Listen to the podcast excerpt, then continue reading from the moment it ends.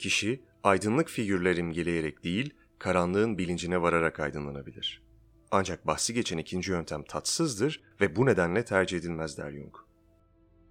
Nasıl ki ışık, ışınlar ya da nur, bilgeliği, pozitifi, tanrısallığı, olumluyu barındırıyorsa, karanlık da düşüncede ve ahlakta sefaleti, ızdırabı, negatifi, kötücülü ve şeytani olanı ifade eder.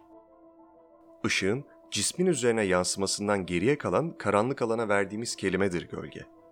Bireyin gelişimi için kendi gölgesiyle ve hatta gölgeleriyle yüzleşmesi elzemdir. Gölge, hiç sorgulamadıklarımızdır. Görmezden gelmek istediğimizdir. Gölge, kendimizden dahi saklamak istediğimiz ekşi, tatsız, acı taraflarımızdır. Sırtımızdan atamadığımız geçmişin yükleridir. Gölge, kendimize ait olmayan ama kendimizinmiş gibi sahiplendiğimiz toplumsal, kültürel şartlanmalardır. Gölge, ebeveynlerimizin cümleleridir, korkularıdır, inanışlarıdır ve dünya görüşüdür.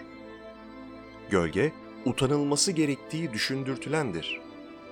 Gölge, melisin malısın gerekliliklerinden dolayı baskılanmana sebep oldurtulan, yansıtamadığın yaratıcılığındır, güçlü yanlarındır.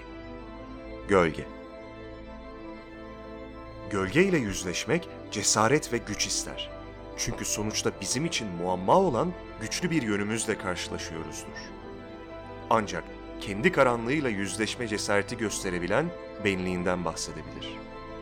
Hepsinden öte sen, aydınlığının ve gölgelerinin bileşkesisindir.